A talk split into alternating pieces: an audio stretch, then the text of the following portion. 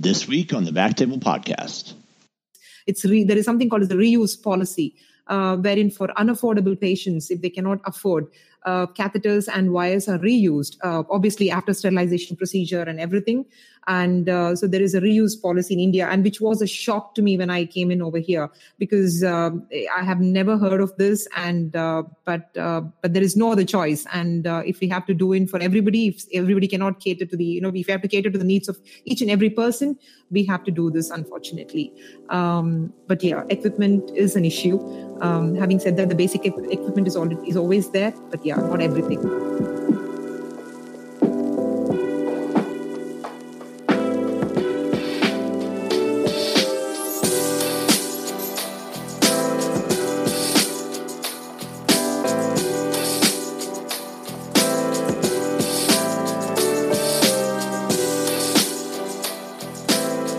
Hey guys, and welcome to the Backtable Podcast, your source for all things IR and endovascular.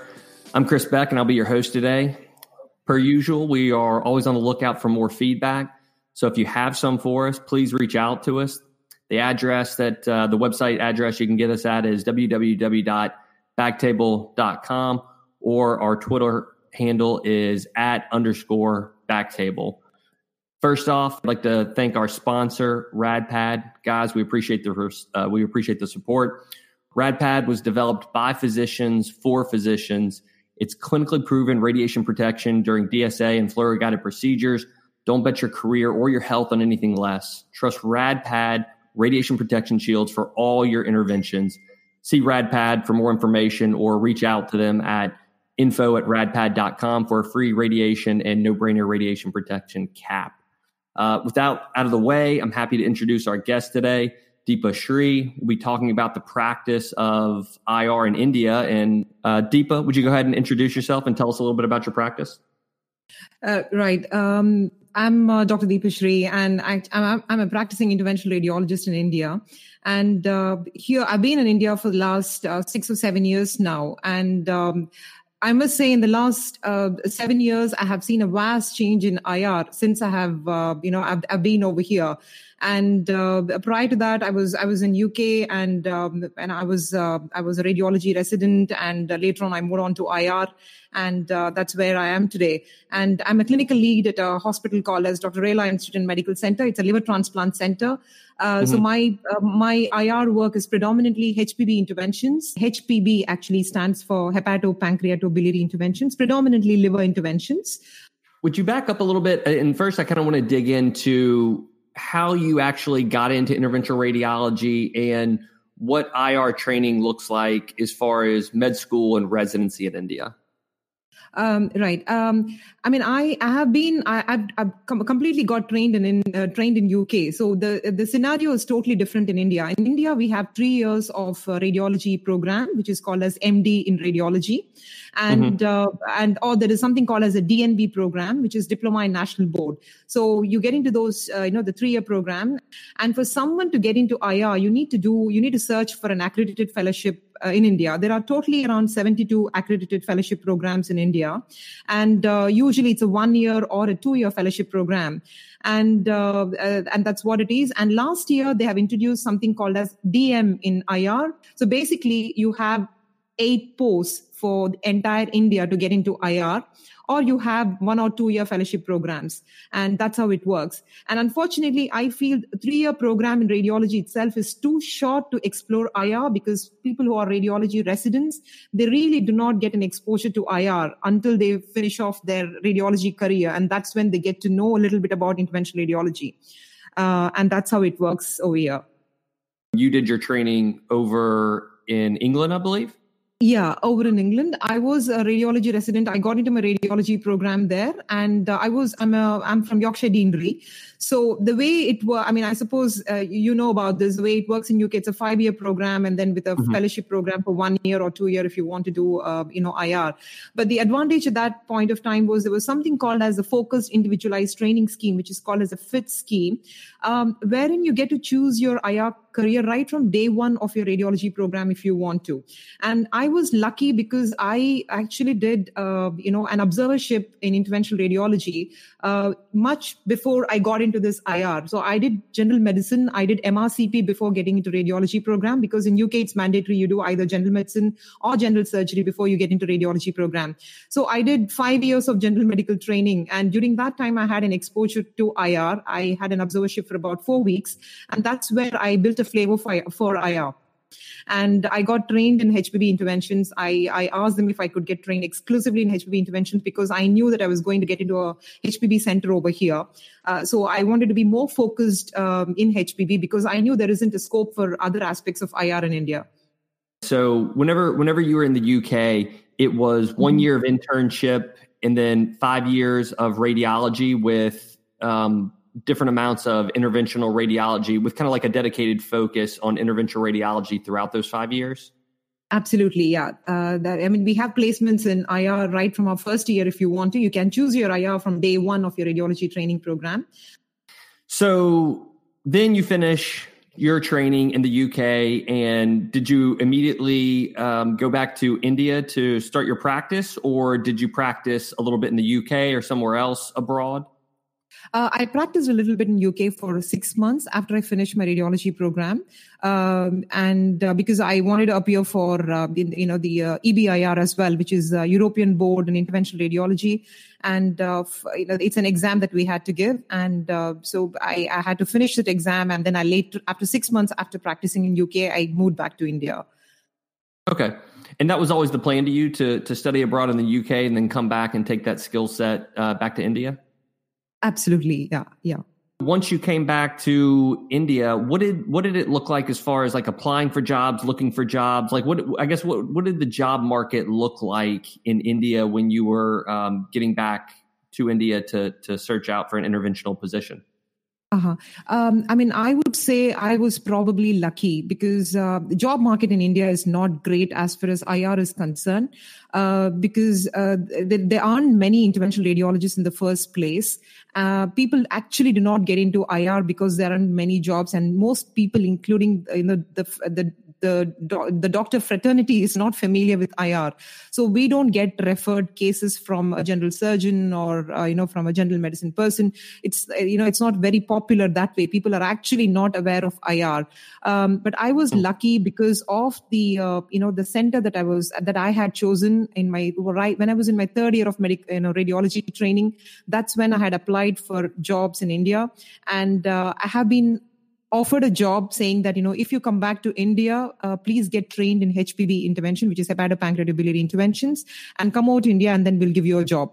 And that was a promise given to me. And uh, because of that i got trained and then it was uh, you know getting a job was not difficult for me. Um, i very easily slipped into the system over here because the job was ready and i exclusively got trained in uh, liver interventions. And it's a liver transplant center. So uh, you know the workload was just apt for me uh, but however, the scenario is quite different. If you generally apply to everybody else, I don't think it's the same. I was just lucky, I would say. Wow. That, well, then that is fortunate. So, yeah. if, if, we could take a step back, though, and I, I, know we could do an entire podcast probably on uh, the healthcare system in India, but can you give our audience uh, a basic understanding of how uh, the structure of uh, Indian healthcare is set up? Um, I mean, uh, the, the, way the Indian healthcare is set up is obviously you have a government healthcare and it's a private healthcare, and uh, you know we call we call them the corporate uh, corporate hospitals. All come under the private sector, uh, but unfortunately, um, you know, I mean, I it's the the, the private people prefer to go to a private healthcare because of the facilities and the infrastructure is you know is is probably good in a private healthcare as opposed to a government setup. Um, you know, unlike um, unlike UK where I have seen you know NHS is really great and you know anybody can just walk into the nhs and you can get the treatment done. Uh, for example if somebody needs an intervention i don't think uh, you know everything is available in a government setup. Um, you, you, know even the intervention radiologists are very few in a government setup. So people preferentially you know they choose a private sector and uh, and it's quite an expensive job to get it done. I mean there are a lot of insurance i mean it's not necessary or it's not mandatory to have an insurance. Um, but yeah the you know it's, it's quite an expensive job if you want to get it done in a private healthcare sector I see. So so there's a there's a public arm and then there's a private sector. and the Yeah. hospital that you're based out of is uh, a private corporate hospital. It is, yeah, it is. Yeah. Okay. So tell us a little bit about your practice in that when whenever you took your job on for uh, HPB interventions, like what is your what does your day to day look like in terms of your mm, uh, uh, do you work eight to five? Do you take call? Do you do diagnostics? Is it exclusively interventional radiology? Just a little bit about what your day to day looks like. Yeah. Uh, when I started uh, seven years ago, I, I took in both diagnostic and interventional radiology because I feel both are interconnected. And um, you know, getting a you know doing a little bit of diagnostic and and also the interventional radiology department was not set up very well when I walked into this hospital. Um, so I had to actually, uh, you know, start the IR practice over here. For that, I had to get into the diagnostic radiology as well. And the typical day when I started uh, was more of, uh, you know, diagnostic radiology and very, uh, you know, few interventions at that point of time. Uh, later on, you know, uh, we we had to do a lot of marketing inside the hospital, and then you know just explain to people a lot of conferences, a lot of CMEs, and you know in-house uh, meetings wherein people got exposed to different, uh, you know, interventional radiology uh, procedures that we can offer. And slowly, the practice actually, uh, you know, we could build up uh, the practice over here. And later on, I decided to move on from diagnostic to exclusive IR, and that really helped me to focus on IR because I felt that there needs to be a fellowship program and so i brought in the fellowship program in india so that i can train people and uh, so we got in the ir uh, fellowship program as well um, so like in any other uh, setup the ir over here because of i think i suppose the you know the training in uk it really helped me to set up with an mdts tumor board meetings and uh, you know the, the fellowship program having an academic program and at the same time uh, you know doing the procedures. In terms of the volume it wasn't it wasn't huge and even now uh, i wouldn't say it's it's a great uh, it's a huge volume but i'm fortunate to be working in a transplant center because we get to do a lot of tumor embolizations a lot of tumor ablations because most of the patients have got hcc and you know they come into the transplant center for uh, you know for the liver transplantation. So we do it as a bridge to transplant. Um, Sure. And uh, and that's that's how that's what keeps me busy over here You know, after you explained all the things that, you know, from the beginning of your practice to to where you've gotten to now, it sounds like you covered a lot of ground. How long have you been in practice? uh, you mean the IR practice? Yeah, the IR practice in India. IR practice in India for for uh, I think it's about eight years now. Okay, so you started your job eight years ago, and, and and if I can summarize, so when you first started out, you were doing a lot of diagnostic radiology, and and it seems like you were doing a lot to build up the practice yourself. And then at some Right. point, you created enough work through physician education to where Yeah. now you're fully interventional radiology. Yeah, that's right. That's right. Do you have any partners in your group or in your in, in the practice? Partners no we don't have any partners in the group but when i uh, when i actually came in there was one person who used to visit from another city uh, to to chennai where i live. And uh, he used to come in every thursday uh, to do the cases here. I mean there used to be one day per week wherein they used to schedule all the cases. Um, so he was actually covering at that particular point of time but as such we don't have any partners. So i'm, I'm just on my own. And uh, but we do have i i, I did uh, take in a lot of juniors uh, you know we call them associate consultants and and the fellows and that's about it Okay, so after hours coverage for interventional radiology, how does that work? Are you are you on call all the time? yeah yeah. Yeah we are. But as such i don't know it's it's uh it's it's a it's a blessing in disguise i would say um that you know we don't get disturbed often in the night. I mean other than the trauma cases uh, which are very few uh, especially in the center where i work or you know some bleeding cases other than that you know we don't get disturbed. But otherwise i'm on call 24 bar 7 and uh, we have fellows to cover some of the cases but uh, you know for, for certain crucial cases i get to go in. Uh, but i wouldn't say it's you know it's it's that busy to disturb me every day Are, are there times whenever you go on vacation and then you have someone else cover you while you're gone? Uh, yeah, we I do have something called as a MOU, you know, the memorandum of understanding with another consultant in a different hospital. So before I decide to, I mean, recently I've been on a vacation for four days, and uh, because of the MOU, I just asked him to cover up for any of the emergency cases. And uh, so, and and it's it's it so happens that when you're out on a vacation, you do get some emergencies only during that time, and we ended up Yeah. having a couple of emergencies, and uh, it was well covered. So that way, you know, I think we are, you know, we we, we do have an MOU with other people, other guys in other hospitals. Yeah. So you you touched on something about the fellows. Uh, so you have fellows and you have uh, I think you call maybe call them junior associates. Um, Uh huh. as far as as far as that goes, if you have a case that's of low complexity, it's mm-hmm. it's a situation where you can entrust that to the fellow, and you, and you may not have to come in to supervise them. Is that right? Uh, that's right. I mean, we do have uh, something called as you know assessment for the. For, I mean, it's a two-year fellowship program that we run.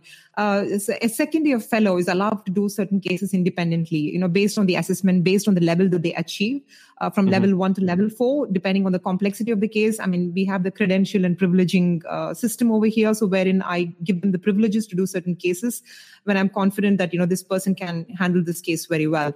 Um, so yeah, fellows usually uh, you know they they are they're quite competent to handle uh, you know most of the cases other than complex ones.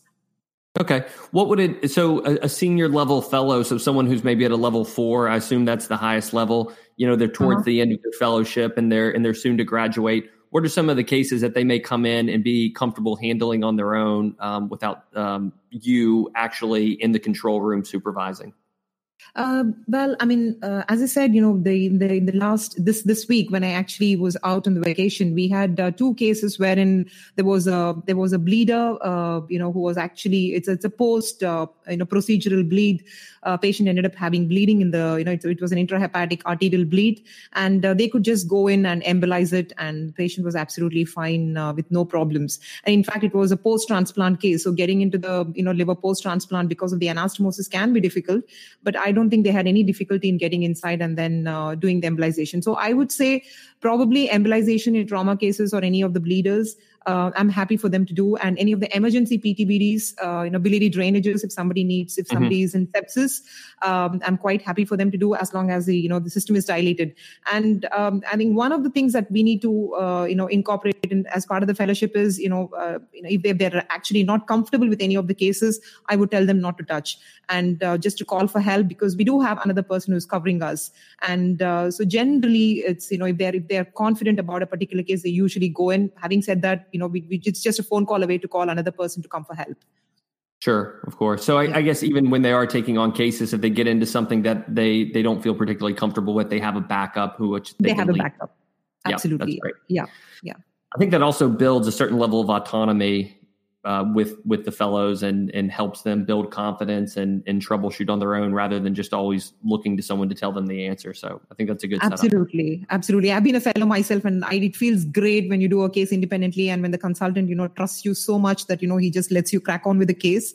I think it's a, it's a, it's a it just boosts our confidence, and I think it's it's a very fine line. Um, but but but I feel I think this is this is important at times. I feel to just give them the opportunity to crack on with the cases. Yeah, yeah absolutely.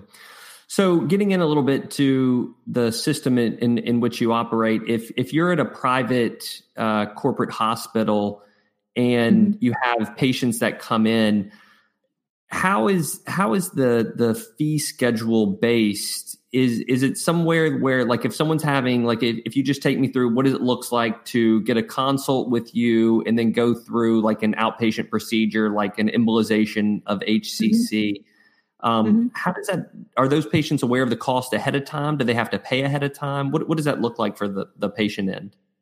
Yeah, um, I mean they are. Uh, I mean, usually what happens is they usually go and see, uh, you know, the the clinician first and uh, or the surgeon.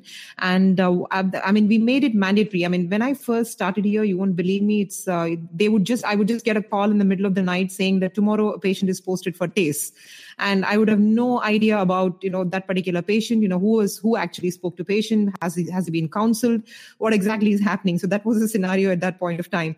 Uh, but later on we brought in this culture of seeing the patients and then counseling them getting the consent and talking to them about the billing and you know the cost about the procedure. Everything has to be explained to the patient you know prior to you know me uh, getting in and you know doing something on the patient. So nowadays the way it works is usually they see the clinician then they come over to me directly. They don't actually pay me for my consultation consultation because they would have already paid the surgeon or the clinician because that's that's when they would send patients to me. Uh, if okay. they had to pay for my consultation, usually they would say, you know, why why do they have to pay separately, you know, for you and for us? So usually what happens is they pay them and then they would just come and see me.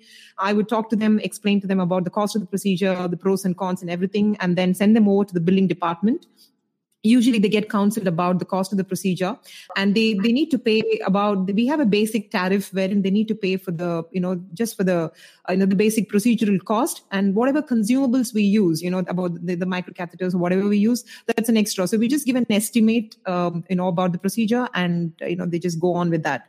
Uh, so they need to pay at least 50% of the procedural cost before the procedure and the remaining they pay after the procedure. Okay. So that's pretty neat in that they see you in consultation. It's a free consult for the patient, and then after that, you kind of forward them on to your uh, the hospital has a billing department that they go in, and yeah. I guess the billing department has a, a, basic understanding of what procedure they'll have done. They have a list of things that they can kind of reference, and and the patient gets billed for fifty percent of the procedure. And then once once that payment's been made, the patient the the procedure actually happens, and then the the balance is paid after the procedure. I guess. Yes, at the time of discharge, they pay the remaining amount. Yeah. yeah. And then patients who are in the hospital for one reason or another, say, you know, they're having a liver transplant and they have some complication related to the transplant, like, you know, they're, you know, it's a long, extended, protracted hospital stay with a couple of things that haven't gone perfectly right. And you have to do something like either a biliary drainage or an abscess drainage uh-huh. Is yeah. is there a fee schedule for all that when when patients are just having these these long hospital stays? I, how, how does that part of it work? Um, yeah, I mean, uh, to, to, be very honest, everything can be customized. I mean, they would have, uh, you know, shelled in so much of money for a liver transplantation and for a prolonged stay. Uh, so what we do is, uh, you know, although the biliary drainage procedure or TACE or any procedure for that matter, it's although it's an expensive task, they we do consider in certain cases wherein you know we feel that you know the billing has exceeded so much that they cannot afford it. Um, so we do consider certain cases, and um, uh, yeah, but uh, but otherwise, if they can afford, usually they charge the you know the full amount. Um, having said that, uh, you know if, even if it's a complication, it's uh, you know uh, some, sometimes you know it's, we have to especially consider for certain cases. Um, but yeah. So, so sometimes special consideration is given for the, the, fact that you know you were supposed to have a liver transplant and it was supposed to go X Y Z, and you had some deviation from the plan, which required some uh, additional medical care. That that potentially that medical care is is kind of say, oh well, we didn't intend on that happening, so we'll we'll write that off. Exactly. Yeah. Exactly. And that happened in many cases. Actually, you know, quite a few okay. cases where we had to do that. Yeah. Yeah. Sure, that makes sense. So, digging in a little bit to the equipment and the resources that you have available, can can you compare um, your current practice in terms of what resources, equipment that you have available to you is compared to your training in the UK?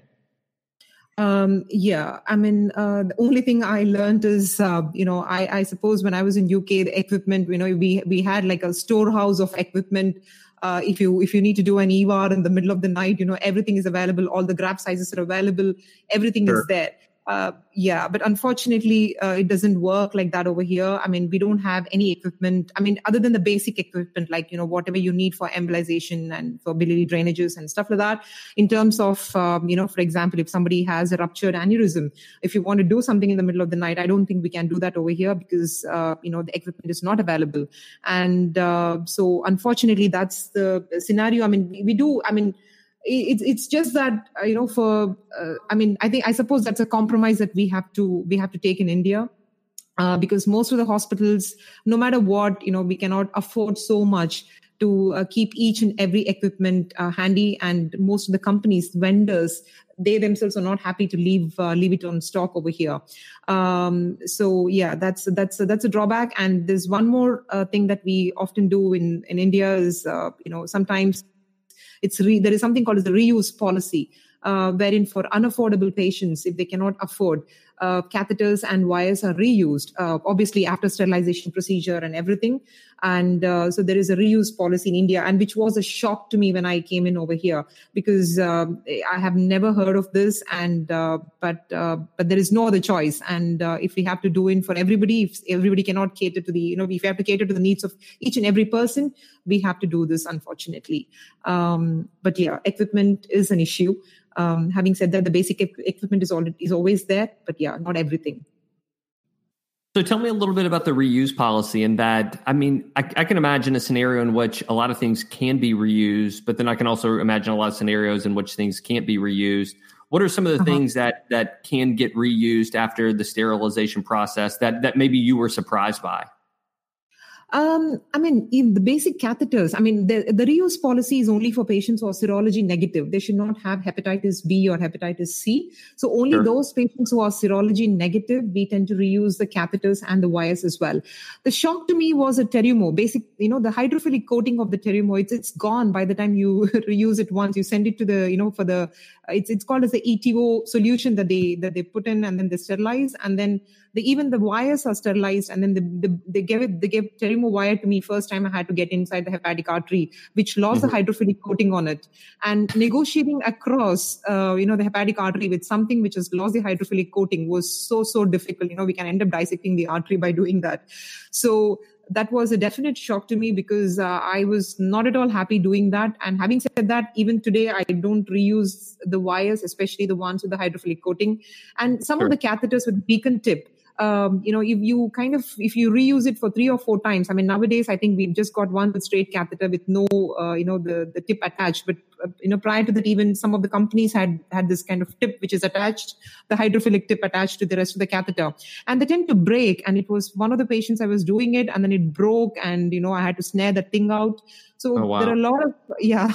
So yeah. So uh, so these are all the uh, you know complex things that we have to handle by using you know because of this reuse policy um, it's uh, something that i cannot avoid unfortunately in certain patients Sure. What are some of the what are some of the things that get reused and sterilized and work fantastic? Like you can, you can't tell the difference the second go around. Like I can see a lot of scenarios like with a Bentson yeah. wire and Amplatz wire where I can't imagine it makes a whole lot of difference. Yeah, yeah, absolutely. Yeah. Any of the stiff wires, I know Bentson or Amplatz wire, or even the sheath for that matter, needles, uh, sheets, and the, sure. puncture needles, uh, the sheets, they, they, they all can be reused. Uh, but not the but not the catheters even the microcatheter for that matter you know uh, you know that i don't think we can reuse a microcatheter especially the one with the uh, you know inbuilt wire in it. Like for example Progreat or any of these microcatheters i don't think we can reuse that. Um, mm-hmm. because it, it so happens that you know we and we don't even know when they are going to give us the you know the reused microcatheter. Because if something is not available they just give in the reuse. And in that you know in the when you're actually dealing with a trauma case if you have to get into some kind of an artery with, with a complex anatomy we really struggle getting inside the artery. So, so that kind of scenario. But yeah, uh, definitely the sheets, the puncture needles, some of the stiff wires, yeah, we can reuse them. And can you talk a little bit about the equipment that you have in terms of your your C arm, your ultrasound equipment, your your CT table? Um, uh-huh. Are are a lot of these comparable um, to what you had in the UK in terms of the the quality and some of the bells and whistles that are that are equipped with them?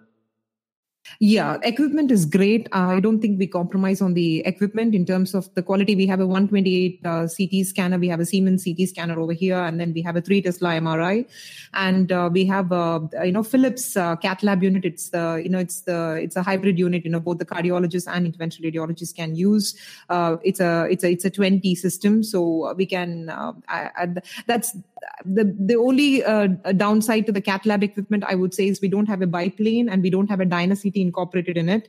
Unfortunately, in this particular hospital where I'm working, it was already bought much before we came into this hospital, so um, they couldn't revamp the equipment at this point of time. But definitely, it's in the agenda, planning to get a DynaCT and um, and and and a biplane as well in future. Uh, so those things are readily available. I don't think you know they compromise on that because any of the corporate hospitals they're happy to buy the equipment, uh, you know, the, the, the top class equipment. Uh, even the ultrasound machine that we have, uh, I use the RS80 Samsung ultrasound machine, which has got uh, the you know the, the fibro, the, the the shear wave elastography in it. It has got the uh, the contrast ultrasound option in it. So that way, it's it's, it's pretty good. Did you say it's got the contrast ultrasound component to it? Yeah, it's got a contrast ultrasound component to it. Yeah, yeah. Do you guys do a lot of contrasted ultrasounds?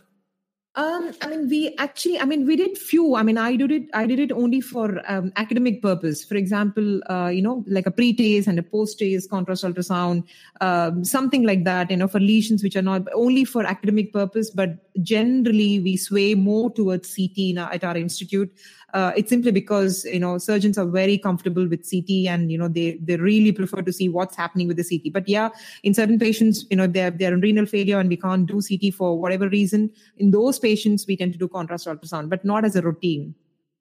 Oh, I see. Uh, maybe. Yeah. I, I, don't know if this comes as a surprise for you, but and, and maybe I'm, I'm not exactly representative of what everyone in the U.S. is doing, but I, I virtually know zero about contrasted ultrasound except on um, uh, experimental studies. One of the the places I trained at, we did some um, ultrasound. I'm sorry, some contrast enhanced ultrasound, but otherwise, I, I, just know very little about it, and I don't think I've seen more than two. And so, I would feel extremely uncomfortable trying to like diagnose an HCC or characterize any liver lesion based on it. Exactly. So that's fantastic that you know how. Yeah, I mean it's it's actually it's actually good when uh, you know in some of the lesions which are so obscure that you really can't uh, you know for example if you want to do let's uh, let's say do a biopsy um, and CT angulation is quite difficult. But on ultrasound, it's kind of poorly visible. I think contrast does help in certain scenarios. I mean, there are only one or two cases wherein I used contrast ultrasound for biopsy to see the lesion.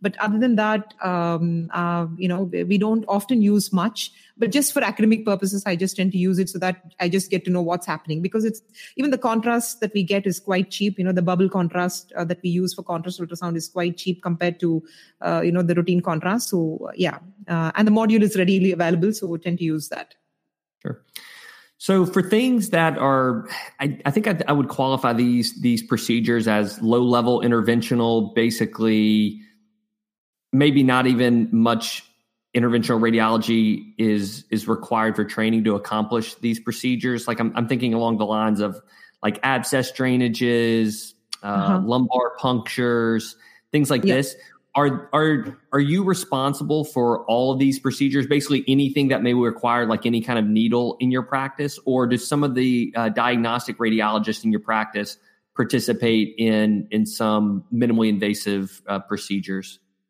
um, at our institute, it's uh, it's an exclusive um, IR thing, including the ascitic, uh, you know, drainages or pigtails or tappings. Uh, mm-hmm. you know the pleural drainages everything is done by an interventional radiologist lumbar punctures we don't often do them um, uh, it's usually done by anesthetists over here and um, including uh, including the port insertions and the lines are done by the anesthetist over here. Um, but yeah, the, uh, the the rest of the things when it comes to pleural and ascitic drainages and other minimally invasive uh, interventions, we usually we do it. Uh, fellows end up doing it, but I I feel it's it's important that uh, that you know we have this uh, this component to us because in terms of basic needle skills i think fellows get trained in that. And you know we tend to do some at least some 10 to 15 cases of ultrasound guided interventions every day. And that really helps in enhancing their you know the needle skills or the you know the handling skills. So yeah. Did you say that the anesthesiologists do the basically all the line work like a, a anesthesiologist yeah. do a port absolutely yeah they they do that uh, it's kind of fragmented over here uh, especially in india i think we are probably losing ir to various other specialties, which is a sad part um, you know, anesthesiologists they tend to do uh, lines and ports, um, and uh, nephrologists tend to do uh, Hickman lines and perm caths. Uh, mm-hmm. Vascular surgeon tends to do, uh, you know, laser ablation of the varicose veins or the microwave ablation of the varicose veins and EVAR um, everything is done by the uh, you know the vascular surgeons. Uh, even the iliac angioplasties or the peripheral work, uh, you know, below knee work, most of the work is done by them. Um, so all that we are left with is is just the uh, you know the the liver interventions for now and the neuro interventions, I would say. And even the neuro interventions, it's kind of going away from us. There are neurosurgeons who have started doing a lot of neuro interventions who get trained abroad and then they come in and they start doing it. Unfortunately, uh, patients don't come to us directly. Um, for example, if somebody has got uterine fibroid, uh, sure. when I was in UK, we used to have fibroid clinics wherein you know they they just come in to see an interventional radiologist with fibroid problem. Uh, but over here it's that's not the scenario. They go to a gynecologist and uh, gynecologist never sends the patients to us. Uh, sure. usually you know they're they're offer hysterectomy or something like that. So yeah. Uh, yeah. So it's definitely getting fragmented and it is uh, it's going away from us and uh, yeah something needs to be done for this right now. Yeah Sure. Well, so so kind of talking about that in terms of uh, competition versus collaboration with other specialties. Uh-huh. The the situation which you just described seemed like it was more um, competitive market where people were kind of getting into each other's uh, wheelhouses and and there was a little bit of competition for cases. Are there any instances where you collaborate with other physicians like uh, making inroads with OBGYNs to start like a fibroid referral or working with cardiology or vascular surgery on complex below the knee interventions, like things like this to um, uh, maybe mm-hmm. increase uh, the caseload and and uh, bring in some of these things into the scope of your practice? Um, I mean, we we have tried, but the, the the problem over here is, you know, when it comes to because it's a private practice, everybody is worried about, uh, you know, the revenue for their own department, sure. and um, you know, we all are supposed to show the revenue for you know for for the department that you run, and uh, when it comes to that, and also there is a there's a cost element as well. For example, if somebody needs, uh, for example, somebody has an AV fistula, and um, you know, instead of uh, you know rescuing the fistula, if the fistula is failing I spoke to a lot of uh, you know my colleagues, and uh, you know I said you know a fistula needs to be restored, it needs to be rescued. But unfortunately, what happens is uh, you know a fistuloplasty uh, or you know thrombolysis of the fistula is a lot more expensive to the patient than creating another fistula. So they end wow. up getting you know one fistula after the other because it's just because you know the the procedure is so expensive and they cannot afford the procedure um, and uh, that's that's partly one reason as to why uh, we probably even despite the collaboration it doesn't work because of the cost factor over here I see. And uh, yeah, and there are other scenarios wherein uh, you know somebody has got uh, let's say an RCC, a renal cell cancer, and sure. although ablation is the preferred uh, choice and you know, nephron sparing should be done, but they prefer partial nephrectomy for the patient because again uh, you know they compare the cost and they say okay if ablation is going to cost you you know one lakh in Indian amount or, or 1.5 lakhs in Indian amount, this you know it, it can be done cheaper than that. A partial nephrectomy is probably cheaper than that. So patients actually you know even they prefer that and uh, so and that's how they are counseled as well saying that you know it's a cost is probably the same and you know, why not go for this rather than this so sometimes i feel we are just moving away from evidence based practice to you know the cost based practice over here how much did you say that uh, a renal uh, an rcc ablation would cost um, I mean, it, roughly, it and I, I, won't hold you to it. I, I know it's yeah. a, a, ballpark. It's it's about 1.5 lakhs in, in, in Indian money, 1.5 lakh rupees in Indian money. $2,000 US dollars. Um, so that's the cost of RF ablation over here. Okay. I was just curious to get a rough ballpark of, of what things cost. Yeah.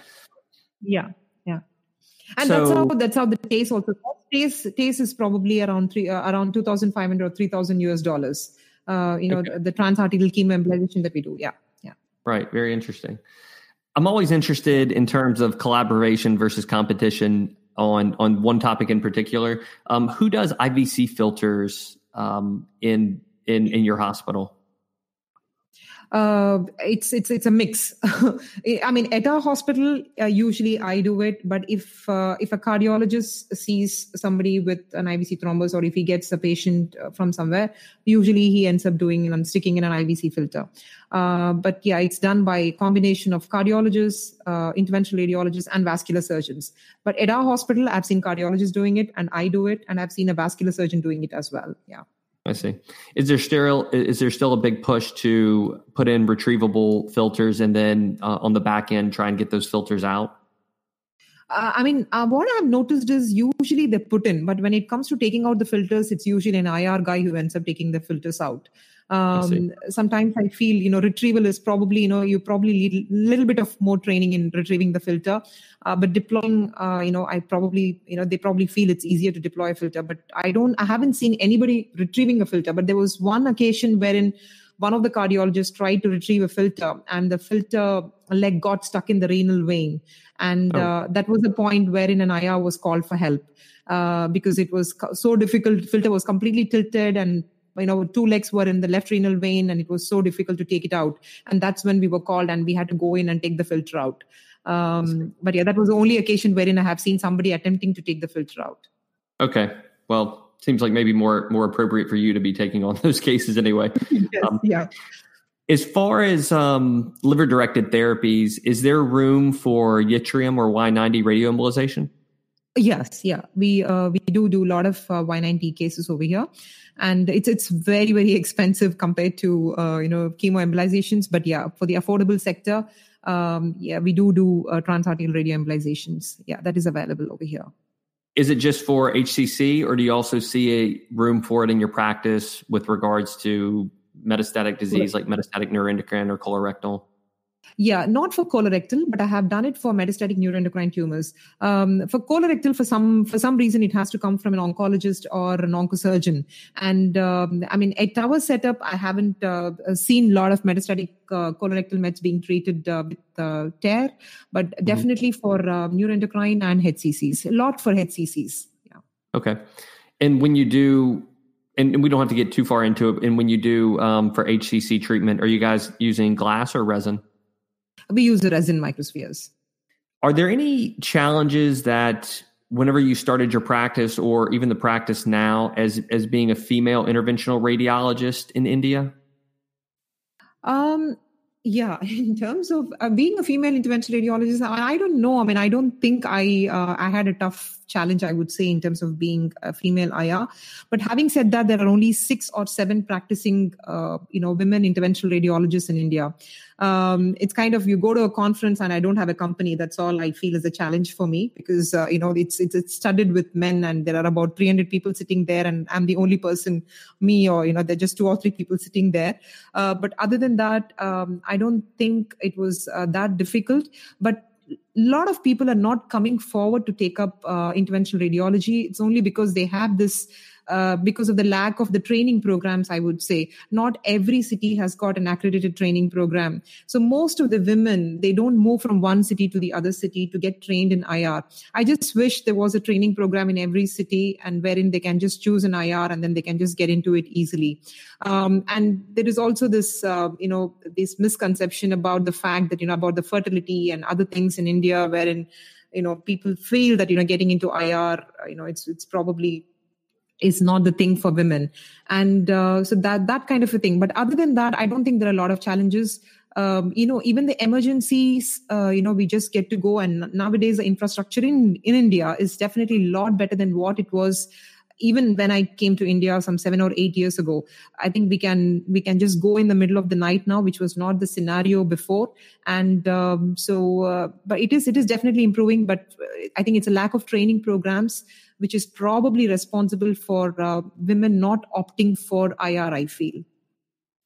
That's interesting. So I'd heard you, or I'd heard a, a, portion of your talk in 2015 about the infrastructure being being a struggle uh, in yes. terms of yeah. transportation, especially for emergency cases. But that that's been on the up, and, and that's been improving, which has made it easier to facilitate, you know, travel to and from the hospital during, you know, after hours. Definitely, definitely, yeah uh, definitely you know there are a lot of these you know the services you know even the ola and uber and all these services which never existed in india before. And all these things you know they, they're quite secure that way. And you know we don't have to really struggle about the transport or the commute anymore. And uh, so that way i think it's it's it's definitely shown a lot of improvement. And every hospital is arranging a commute for you know women radiologists. If we have to travel in the middle of the night hospital sends us a cab and you know we can travel in the hospital cab. We can just finish it off and come back.